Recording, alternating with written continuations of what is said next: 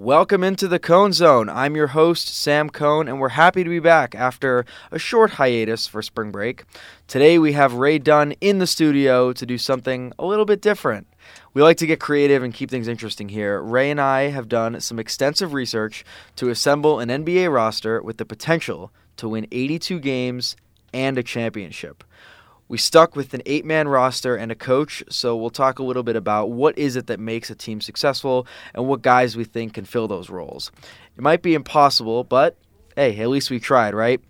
Of course, before we can get into any of that, Marty, the floor is yours. All right, this is uh, this is an oldie, but uh, well, it, it's an oldie where I come from.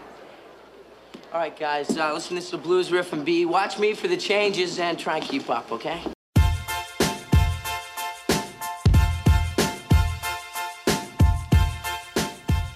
Ray Dunne back in action for your third appearance on the Cone Zone. You're becoming a seasoned vet around here. Yeah, I mean, I don't blame you for bringing me back. I heard my numbers are still better than Buzz's. um, but seriously, thank you for bringing me back on after a wonderful spring break. I don't know about you, but I went to the very tropical Oaks, Pennsylvania over break. Uh, Nah, you wouldn't you wouldn't have seen me there. 35 degrees and cloudy every day. Uh, how was your spring break? Uneventful to say the least. I Yeah, spent most of it in the snow-filled Massachusetts. Uh, I spent a lot of time sleeping, and that's about it. But so we got a lot to get into, Ray. Um, again, we both took on the challenge of putting together an NBA team that could win 82 games and a championship. So I guess let's start off going over some rules that we both abided by. Of course. How can we put together this eight-man roster and a coach that would win 82 games and win a championship? We didn't specify that they had to go undefeated in the playoffs. They just had to come out with a ring. Right, which We- justifies one of my picks. wink, wink. We um, we were accounting for chemistry, fatigue, and the ups and downs of a regular NBA season.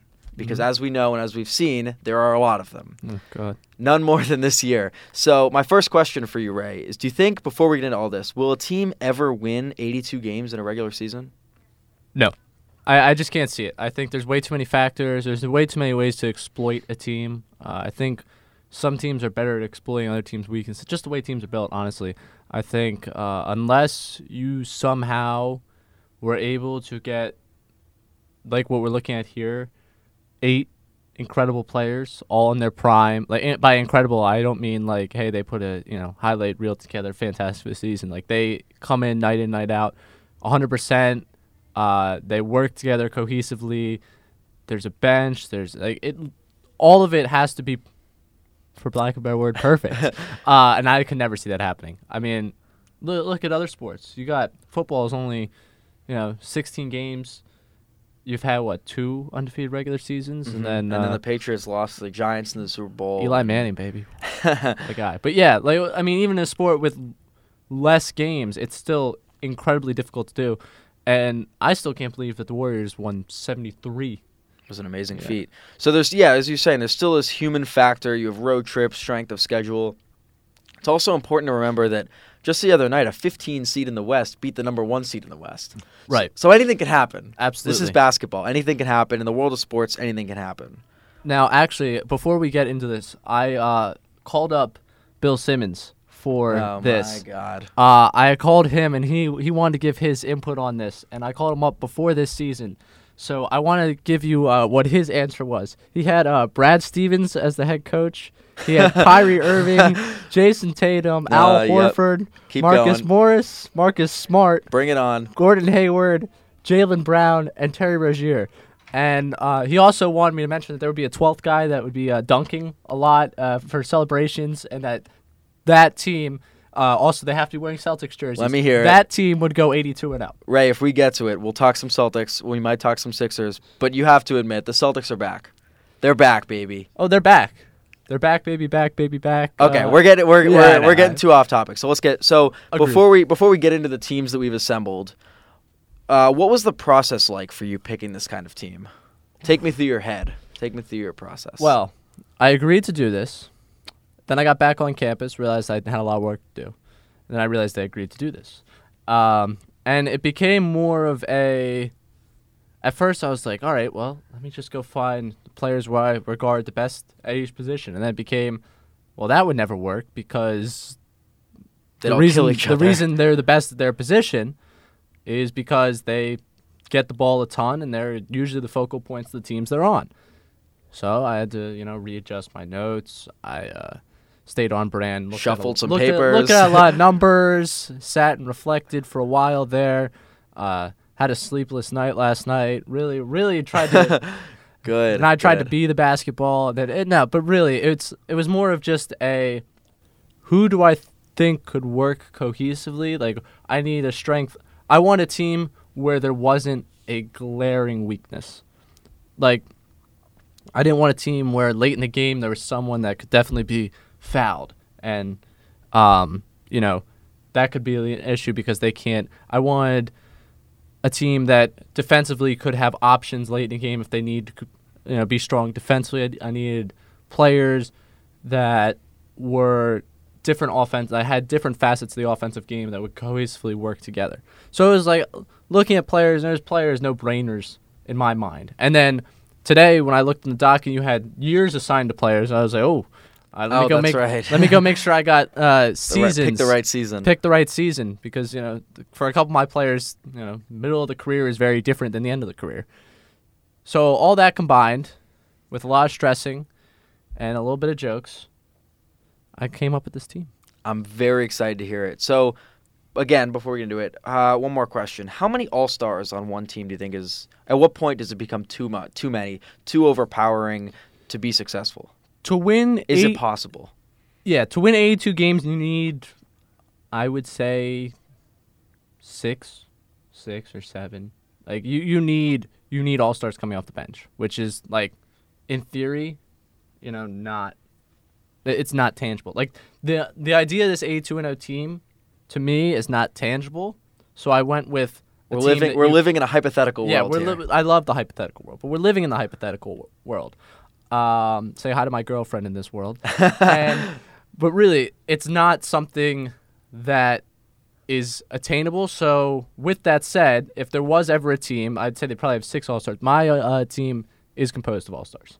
Ray, without further ado, let's hear it. Give it to us. You want Who's- all eight right away? I want to go through your squad. Take me one by one. Okay. Well, at head I'll, coach. I'll, well, should we start starters? We'll go back and forth starters. and yeah, then I hit the say bench? well, let's start with the coach. okay. Honestly, who's your because who's your coach? I'm going Gregg Popovich, and I understand that because I had a little advantage in seeing yours before. Uh, where you, I understood where you were coming from, but I mean, Popovich to me just embodies the consistency and kind of the leadership you need as a coach because he had some incredible talents and he also had some guys who if they were put in other systems would have been washed out of the NBA would have absolutely um, Manu went 60th in the draft for a reason. Sure. like he was not a huge you know can't miss. Kawhi as much as he doesn't want to identify with San Antonio right now without Popovich I think his career is a whole different story. And because of that, I thought if there's anyone that could take all these egos and take all these big, you know, superstar players and make them work cohesively, that's my guy Popovich. I also prepared some quotes for you from Popovich since I, uh, again, got to All right, I'll, I'll let you read some quotes before I reveal my coach. Uh, this is all Popovich right here. Happy is a stupid word. It really is. It makes no sense. And you know why that's important? Because if you're too happy after a win and you lose focus, you're not going 8 2 0. So don't be happy. That's what Popovich is saying. Don't be happy. And this is just a quote I love from him. I hate Steve Kerr. If he asks me anything, I tell him to go urinate in a bucket. Whoa. I Uh, no idea where he was going with that, but I absolutely love the quote, and I felt like it needed more publicity because I didn't see it when he first said it. Uh, it took me a little while to find that one, but So that's a good segue too. Before I reveal my coach, Steve Kerr was my honorable mention, simply for the fact that he coached the team that holds the record for most wins in a single season. A 73 win season is far and away the most impressive thing we've seen from a team. The Warriors are among one of the greatest teams ever assembled, and Steve Kerr was their coach. So I thought, you know, that's a no-brainer. But I, I, I couldn't go with the Tide. I, I didn't like the idea of having a young guy Steve Kerr as my coach for this 82 win season. I think I think he deserves a lot more credit than he gets. Like now, he doesn't get as much credit because everyone's like, "Oh, the super team, the super team." Where they were the year before they won the title, like his first season, versus where they've gotten to, not possible without Steve Kerr. Was it I- Mark Jackson was a coach before Yep, him? I do Yeah, not yeah. disagree with you. I mean, you can hear how salty he is every time he's calling one of their NBA Finals games. but literally, like where they were with him versus where they are with Kerr, two totally different, totally different teams. So the coach for my 82 win team is Coach Mike Krzyzewski from Duke. My quote I have for you from Coach K is quote, "I don't coach losers, I only coach winners." To me, that was that said it all. That's all I need is a guy that doesn't coach losers; he coaches winners. And Coach K has five NCAA championships, and even his experience coaching with the USA team made me feel like if I'm assembling this team of pure talent and talent that can work together and learn to work together quickly to get an 82 win season, Coach K is my guy. Absolutely. Uh, I I like I like your pick there. Um, five NCAA championships versus five NBA titles. You know, who's to say which one's more more accomplished? Ah, yeah, yeah. All right, let's hear your starting five. All right, my starting five. My computer's charged enough. It's cool. All right. Steph Curry from 2015-16, also known as Nuclear Steph Curry. Uh, I'll go into explanations after I get through it. Uh, I went Temple Tough at shooting guard. Whoa. 1996-1997, Eddie Jones. the Whoa, Los Angeles whoa, Lakers. whoa. Explanation will be coming. 2012-2013, LeBron James, Miami Heat. Uh, I think that one will pretty much explain itself, but we'll get to it. Uh, 2013-2014, Kevin Durant with the Oklahoma City Thunder. A good pick. Yeah, I wonder why you think it's good. And then at center, 1975 to 1976, Kareem Abdul-Jabbar with the Lakers, of course. Uh, you care to explain those picks? All We right, get a all right. little- So we'll go. let's through dive deeper into a little the bit. The thought process behind my starting lineup. Uh, Steph Curry. I mean, you mentioned the 73 win season. Need I need I say more about what his team did there? Sure. And he was really the powerhouse behind that team that put Yeah. that team together, the brainchild behind that team. 402 threes that season. That's at, a lot. at a 45% clip. Like that's as a guy who hates the mid-range too. for a guy his size, that's exactly where you want to be playing. Play beyond the arc, and he actually like wasn't terrible at defense that year. Like he was legitimately some That's all you need is a guy that can shoot the absolute bleep out of the ball, but can also play like solid defense. Yeah, he wasn't hard. Like now, like I would not want him guarding uh someone else's point guard. Back then, a little bit like he had a decent defensive season. That's all we need. Um, true shooting percentage near sixty-seven percent, which again, absurdity. The, the, dude's just incredible. Um, or was incredible that season. He's still incredible. He was incredible that season, and I know for me, you're gonna disagree with this, but I just want someone at guard that's going to just shoot the lights out. I that's absolutely want. And I, instead of getting that from my shooting guard position, because honestly, me looking through time, I could have picked a point guard that was more, you know, pass first, pass oriented. But I feel like I'm getting that at small forward. Yeah, I was I was telling you this before the show. If I've learned anything from putting this team together, it's that for some reason I am obs- I am obsessed with the floor general pass first point guard that can also finish around the rim and maybe put up one or two threes a game, but he really doesn't need to. It's really the guy that's going to generate the offense. And you know what? That that's perfectly fine. I think if I got LeBron uh, bringing up the ball, and I've got, and can I can have uh, Steph Curry off the ball. Whoa. Yeah, like my life, my life changed when I when I realized I could have that happen. Now I'm gonna move on to shooting guard, which was the interesting choice of mine. I want I wanted to keep it a little interesting with uh, my shooting guard choice because I could have just said, you know, oh, I want MJ. I would have never said I want Kobe. Uh, just to be Kobe for an 82 win season. I was talking to my roommate about this. Kobe for an 82 win season is a disaster. yeah because no. he's the, he's a black hole. He gets the ball and he shoots going up with it. So to win 82 games uh, is tough. I mean, no disrespect to Kobe Bryant. He's one of the greatest players of all time, but not for our. Purposes. I'm not prefacing my statement with that. Okay. Um, no Kobe for my 82 win team. Uh, Lower Merion people get mad at me if you want. Uh, 1996, 1997, Eddie Jones, which again, kind of a random pick in there. I was kind of going through. I wanted someone who uh, pretty much racked up the steals in a season, was kind of a more of a defensive presence at shooting guard. And I was going through names. I was going through names, and you know, uh, nothing was really sticking with me. There was a lot of guys who, since they were on the floor a lot, you know, they got a lot of steals, and because they were usually on the guys' uh, with the ball, and a lot of them were like high usage guys. Like uh, Iverson pops up there a lot. Um, Chris Paul pops there up there a lot, and those guys, you know, they're gonna need the ball in their hands a lot more. Eddie Jones, not the case. Sure. Uh, so he that season averages 17.2 points per game. Remember, a Temple alum. I should you know go with that in this. Played 80 games. Um, shot 39% from three, which fits with my needing someone that can shoot. And then the more interesting thing for me was I was like, well, the benchmark of that era. How did he play against Jordan? Which he was actually signed onto the Jordan brand because Michael Jordan thought he was going to be something incredible, and he Eddie he- Jones was. Eddie Jones. The more you know. Yeah. Uh, Eddie Jones was an All Star in this season. So again, really going against my whole All Star thing. Michael Jordan only averaged 23.6 points per game against him and shot 41% against him. Hey, if you can shut down the greatest that ever was. that's where I'm thinking here. So I was, again, I went through. I looked at a lot of names. I was thinking about a guy that uh, ended up on your team, ended up on your bench. We'll get to that. But Mhm. ultimately, I was like, let me give it a little old time love here. A little, little, you know, guy that played over 20 years ago was solid defensively and could shoot. So I'm with you though. For a guy that's playing the two guard to just be a lockdown defender, that can also kind of score the ball when he needs to, but that's really not what he's out there for. Because if you have a point guard that can score the ball and a small forward that can score the ball, to have a shooting guard that's really just there to, to just be a monster on the defensive end, that's really what you need from him, and that's what you that's that's something you need a core of a defense on a successful team.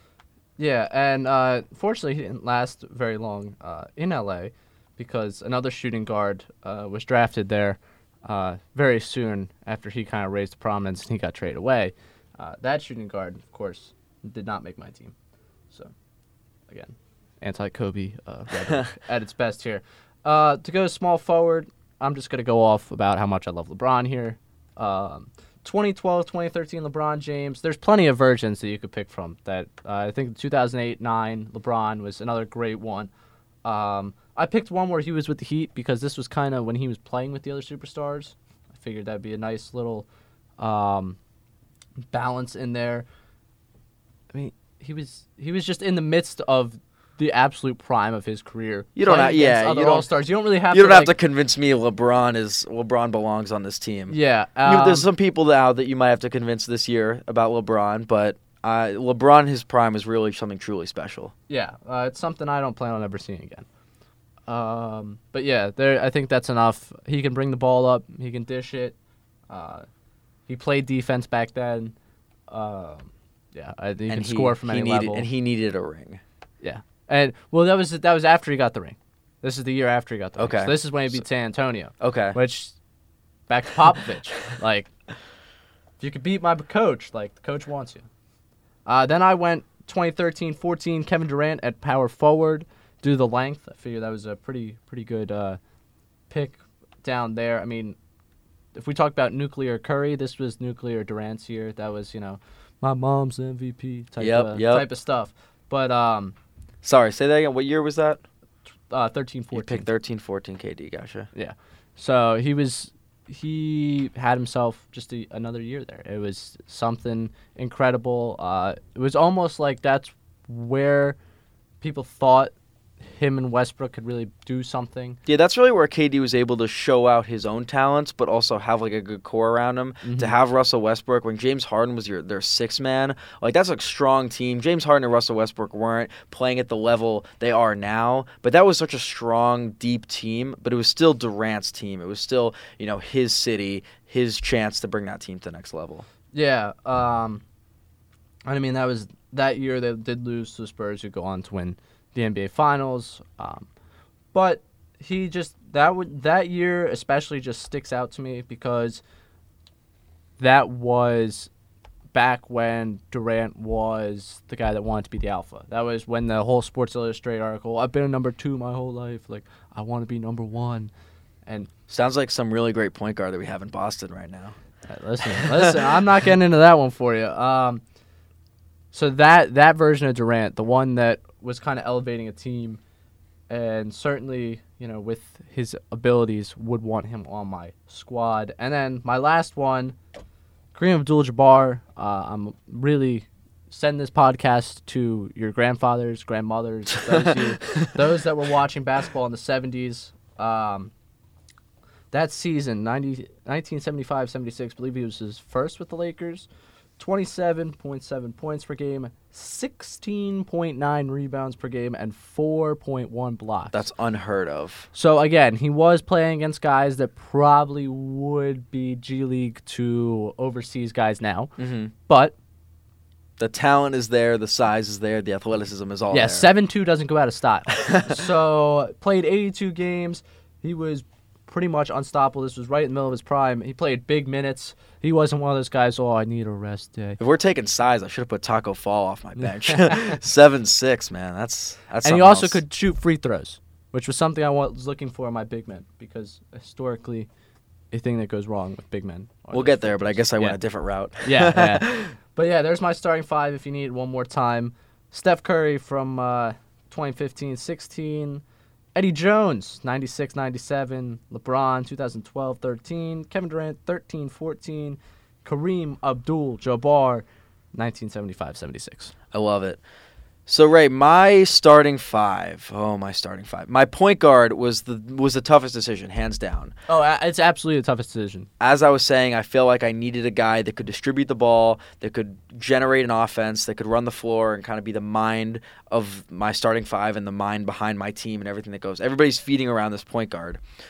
I wavered back and forth, and I have to start with some honorable mentions for my point guard position. Magic Johnson was my original starting point guard. I ended up taking him off my team altogether. Sorry, Magic. Yikes. some great years, some great numbers. Uh, he was shooting, you know, I had him 83 84 with the Lakers. He was shooting 56% from the field.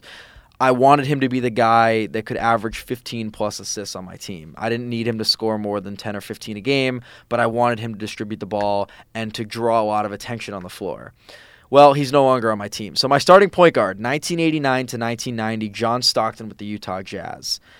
John Stockton lost game five of a five game series in the first round of the playoffs to the Phoenix Suns in that year. So I, I he's got some vengeance in his heart. Right. He lost to a Phoenix Suns team that had Jeff Hornacek on it. Jeff Hornacek later played for the Utah Jazz. He was an amazing floor general that can shoot the ball. He had some consistency. I felt like he was a good locker room guy. And I doing in doing my research about John Stockton of why you know obviously he has the most no, tallied assists in NBA history, but I stumbled upon a story that Chris Webber told that made me feel like yeah this is the guy I wanted starting point guard and. It was game one of a Kings versus Jazz playoff series, and Webber tells goes up to his coach and he says, "Coach, first play of the game, I'm, get, I'm finding John Stockton, and I'm gonna lay his, I'm gonna lay him out. I'm not, mm-hmm. I'm, I'm uh, showing him who's boss. I'm showing him where he is and who he's going up against, and I'm just gonna sh- take it to him. So first play, well, first of all, coach says to him, "Are you sure? Are you sure it's something you want to do? That's psycho." Webber says, "I'm doing it. I don't care." So Chris Webber goes out first play and does exactly what he says. He lays out John of his word. Stockton. He's a man of his word. He puts a monster screen, and Webber will admit he put his shoulder into him, and it was a very dirty play. Knocks out Stockton. Stockton hits the floor, and what does John do? He gets up, taps his butt, and says, "Hey man, good screen," and he moves on. That's the kind of grind and grit that I want on my team. He's a good locker room guy. He's the guy that's going to come into the season with that kind of mentality. He's going to come into the season and be like, I want it all. I want to win 82 games. I want a championship. I want to play for it all. So I think having that mentality is the key to a point guard in a successful season as a co-requisite to someone that can distribute the ball very well. So 1989, 1990, John Stockton with the Utah Jazz. His days with Karl Malone. Uh, I took a very similar route as you did, going a little bit wild card with the shooting guard, but again, somebody that's a defenseman, somebody that's going to lock you down on defense and not really need to score a lot. 2014, 2015, Tony Allen with the Memphis Grizzlies. Ooh, you want to talk about someone that was just all over the place, just in your face no matter what. I, I love this pick when I saw it. Again, two words: grit and grind. He has active hands. He's a tough defender, and he's he's said to be one of the toughest guys to score on in the league. And a lot of players have come out and said Tony Allen is you know an incredible defender. He was averaging two steals a game and 2.6 fouls per game, which is shows that he's he's trying to play physical basketball. For my small forward, I went in a similar direction as you did, but I went with 2015 2016 LeBron James with the Cleveland Cavaliers. This was a time where he, he was averaging 25 points per game, which was the fewest in his career. So now on this team, he's going to be surrounded by scorers. He's still averaging 25, which is a great feat, but he doesn't need to be the guy to put up 35. He was averaging seven rebounds and six assists, which is a great number, and he won the championship. That's at the end of the day, that's what I need—a guy that can win a championship. So again, we talked about this before, but LeBron's mix of a high basketball IQ, he's a very versatile player. He's it makes him my leader. John Stockton's the core. LeBron James is my leader and the focal point of this team. LeBron, that was also the year LeBron brought his, brought his team back from down 3 1 to the Warriors. I felt like his mentality and his confidence was at an all time high. Yeah. We take, we yeah. take, yep. Yeah. I, I, got no, I got no comment. we take it to the power forward position. Very, uh, actually, we had the, that's, this was the one pick we overlapped on. Mm-hmm. 2013, 2014, Kevin Durant with the Thunder. He played 81 games that year. That's huge, and when I'm trying to win 82 games, that's that's amazing. He can score at will. He can take you one uh, one v one off the dribble, and he can also defend. He's long as ever. His wingspan is ridiculous, so he's a guy that can defend out uh, out on the perimeter. And in, in 2013, 2014, he was still young, he was still hungry, and he still wanted to get that ring. This was before he was he alpha. Went, this was this is before he came to the war, spent his time with the Warriors and was in the championship every year. Before Westbrook ruined him. um, so for my center position, I took 2000, 2001 Shaquille O'Neal with the Los Angeles Lakers. Now, I, I, of course, respect your opinion here. Uh, did you just have to do 2000, 2001 just to like stomp on my heart or something? Was that like intended? It was not in the back of my head, but I, I need some sort of explanation here. What was it that makes 2000, 2001 Shaquille O'Neal? Do you, do you remember who played in the 2001 finals? Let me guess. Was it the Philadelphia 76ers? Uh huh. Iverson dragged, dragged that team to the finals. Won the first game, stepped over Tyronn Lue, and then lost the next. One, of the most legendary series. So for That's me, cool. for cool. me, for me, I took Shaq because that was essentially the. I mean, his peak athleticism, his late days with the Orlando Magic and his early days with the Lakers, were when he was still somewhat of an athletic guy, but he's just unstoppable in the post. And when I have a guy power forward like Kevin Durant that can stretch the floor, that can shoot the ball, to let Shaq be the guy in the post and just go to work down low, it was a no-brainer. He was averaging 28 points, 12 rebounds, two blocks, and 2000 2001 was in the middle of the Lakers winning three titles in a row. Right. They won in 2000, 2001, 2002, and this was the middle year. So I felt like mm-hmm. this is a good point of like his prime of his prime. Shaq was my center. So similar thoughts for both of us on uh, what should happen down low, having the four the the four space in the floor, the stretch four, uh, one of Buzz's favorite terms. Uh, but yeah, stretch four. I agree with you on that. Having Durant and then putting someone to work. I think I picked uh, Abdul Jabbar. I think when they uh, started recording three pointers, I think he was like five percent from three. So like my my post guy is not moving anywhere outside. Like my uh my well my original stretch four was Dirk Nowitzki. He Ooh. was the guy I had at, at uh, as my power forward, and then I felt that Kevin Durant. I felt I needed someone that could score at will in my starting lineup, and to br- I kind of getting ahead of myself. So to nice segue. Let's hit the bench. To have so my six man, six man of the year, 1999 to 2000, Dirk Nowitzki with the Dallas Mavs. He was originally in my starting lineup, but I felt I needed again. Again, I needed a guy that could score at will. But Dirk was one of the first guys that really stretched the floor as a four. He was the first one that really came out with this extended two or you know or a three point shot. Yeah, they extend two. Then he realized it was inefficient. Then went out to the three point line. So 1990 2000, he played 80 games that season. Obviously, longevity and health is important. He was averaging 17 points, but he shot 38 percent from deep. And the big thing why I liked this year Dirk Nowitzki was that was when he was playing with Steve Nash. Right. To me, Steve Nash and John Stockton have very similar styles of play. It worked. He works very well with a floor general that gets a good passer and he's a stretch four that's a good addition and can give Shaq space to work down low when he's on the floor. My seventh man, 2016, 2017, Klay Thompson with the Golden State Warriors. This is a guy that just dead ass wants to win. All he wants to do is win. He's pulling eight threes a game. He's shooting 42%. I need a shooter to come off the bench, and he's giving me solid minutes with a good usage rate. I mean, yeah, he, he was close to consideration for my starting job and so he didn't make my bench. Uh, he was either a starter or a bust. Nah, I just forgot about him. But honestly, uh, yeah, I, I, like the like the two picks there. What, what are we finishing up with over here? My eighth man, 1989, 1990, Hakeem Olajuwon with the Houston Rockets, who was averaging 14 rebounds a game and played all 82. So funny you should mention that. I'm going to segue over to mine real quick. Uh, Hakeem was originally on the first draft of my team. Then he was taken off. Then he was put back on. He was taken off. And then I, you know, took a peek at uh, your list earlier today in the notes. And then he was officially off the team because you had him on the team. And I was like, you know, you know I was like, We got to keep things interesting. yeah, I was like, I was between two guys. Uh, so we'll get to my eighth man on who I picked instead of him. But yeah, that's a solid bench and a solid starting lineup. Uh, however, Take us through your six, seven, eight. all right, my sixth man, 2015-16 Kawhi Leonard, only played 72 games, so I'm a little scared. I'm- Okay. I'm, a little scared. He did a lot of resting that year.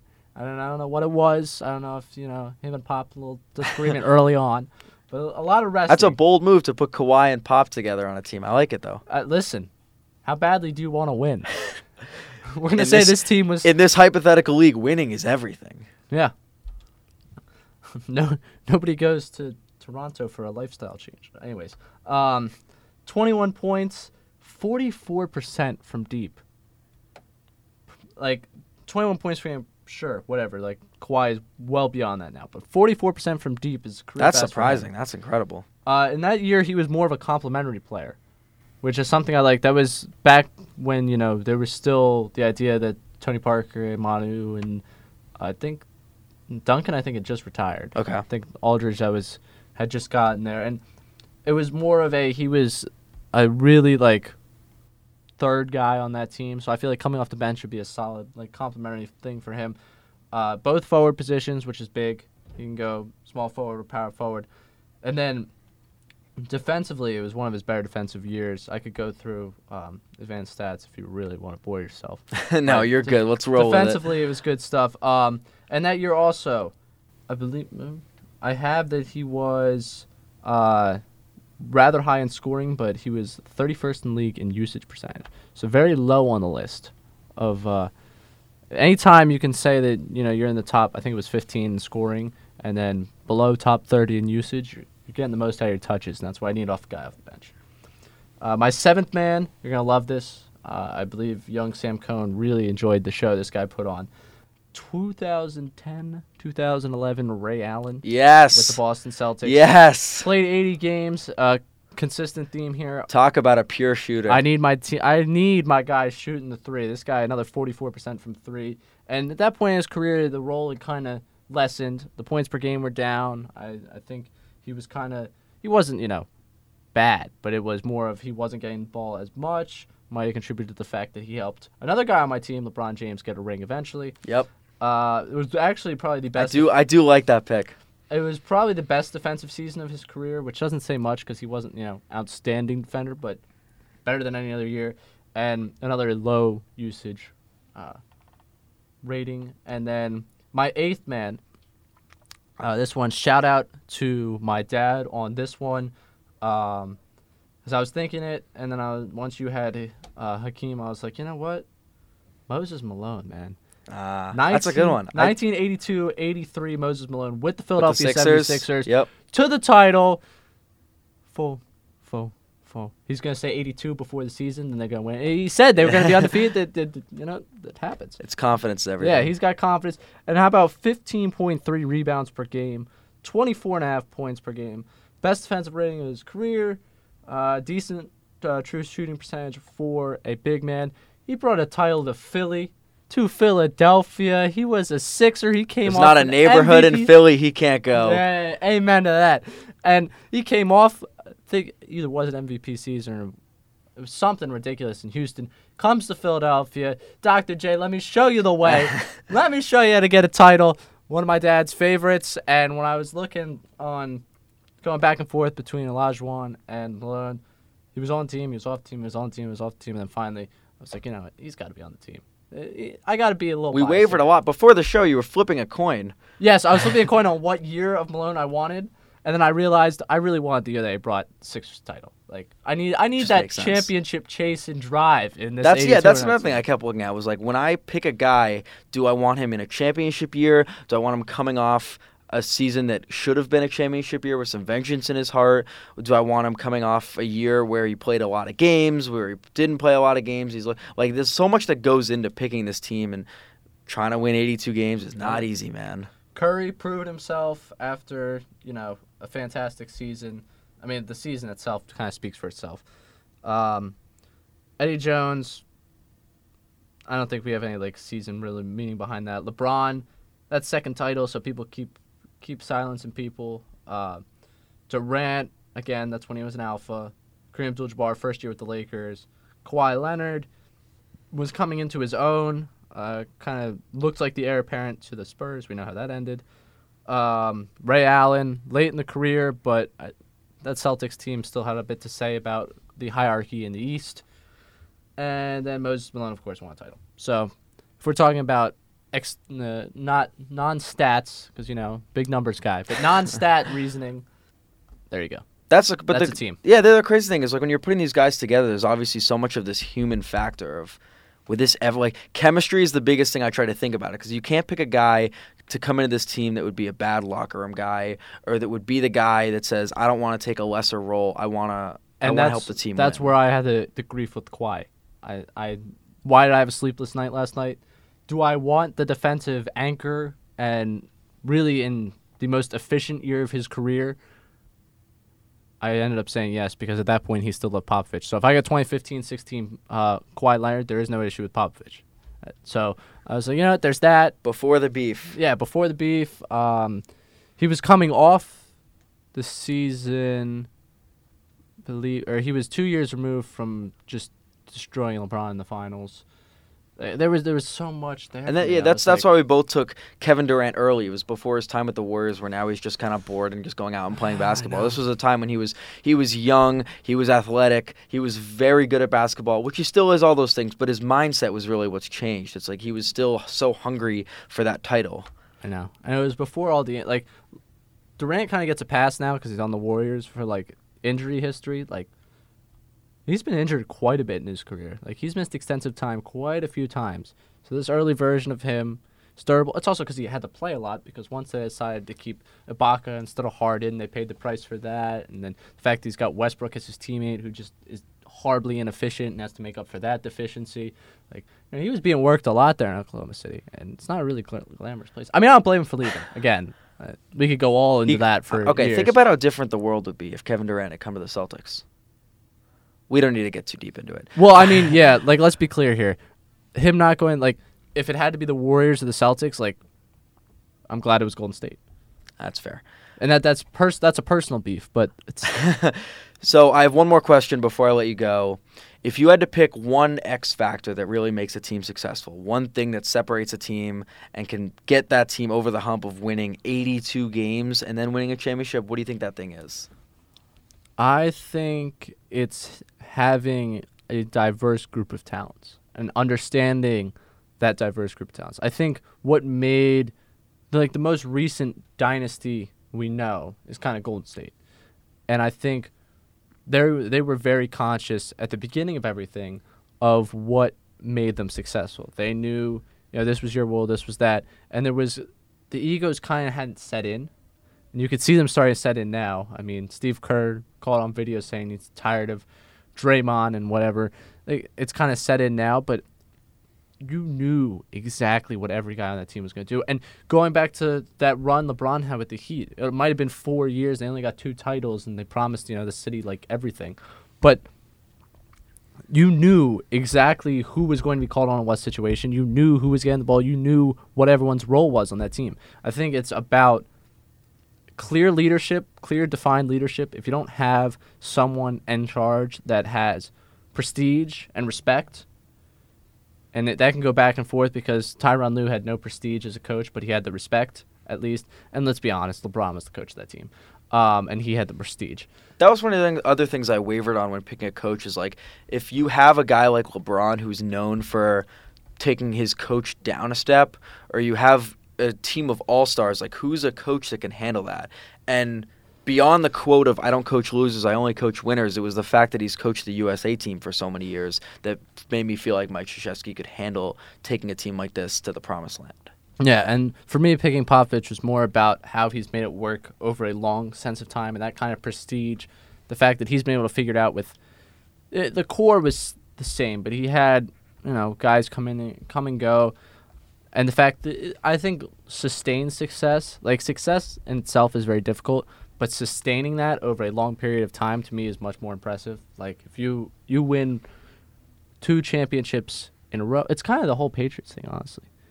like what's so impressive to me about Bill Belichick, and now this is off the whole basketball train, but they had that stretch where they won three titles in four years. hmm But the fact that now we're talking about three titles in four years, like a decade and a half Again. later, Yep.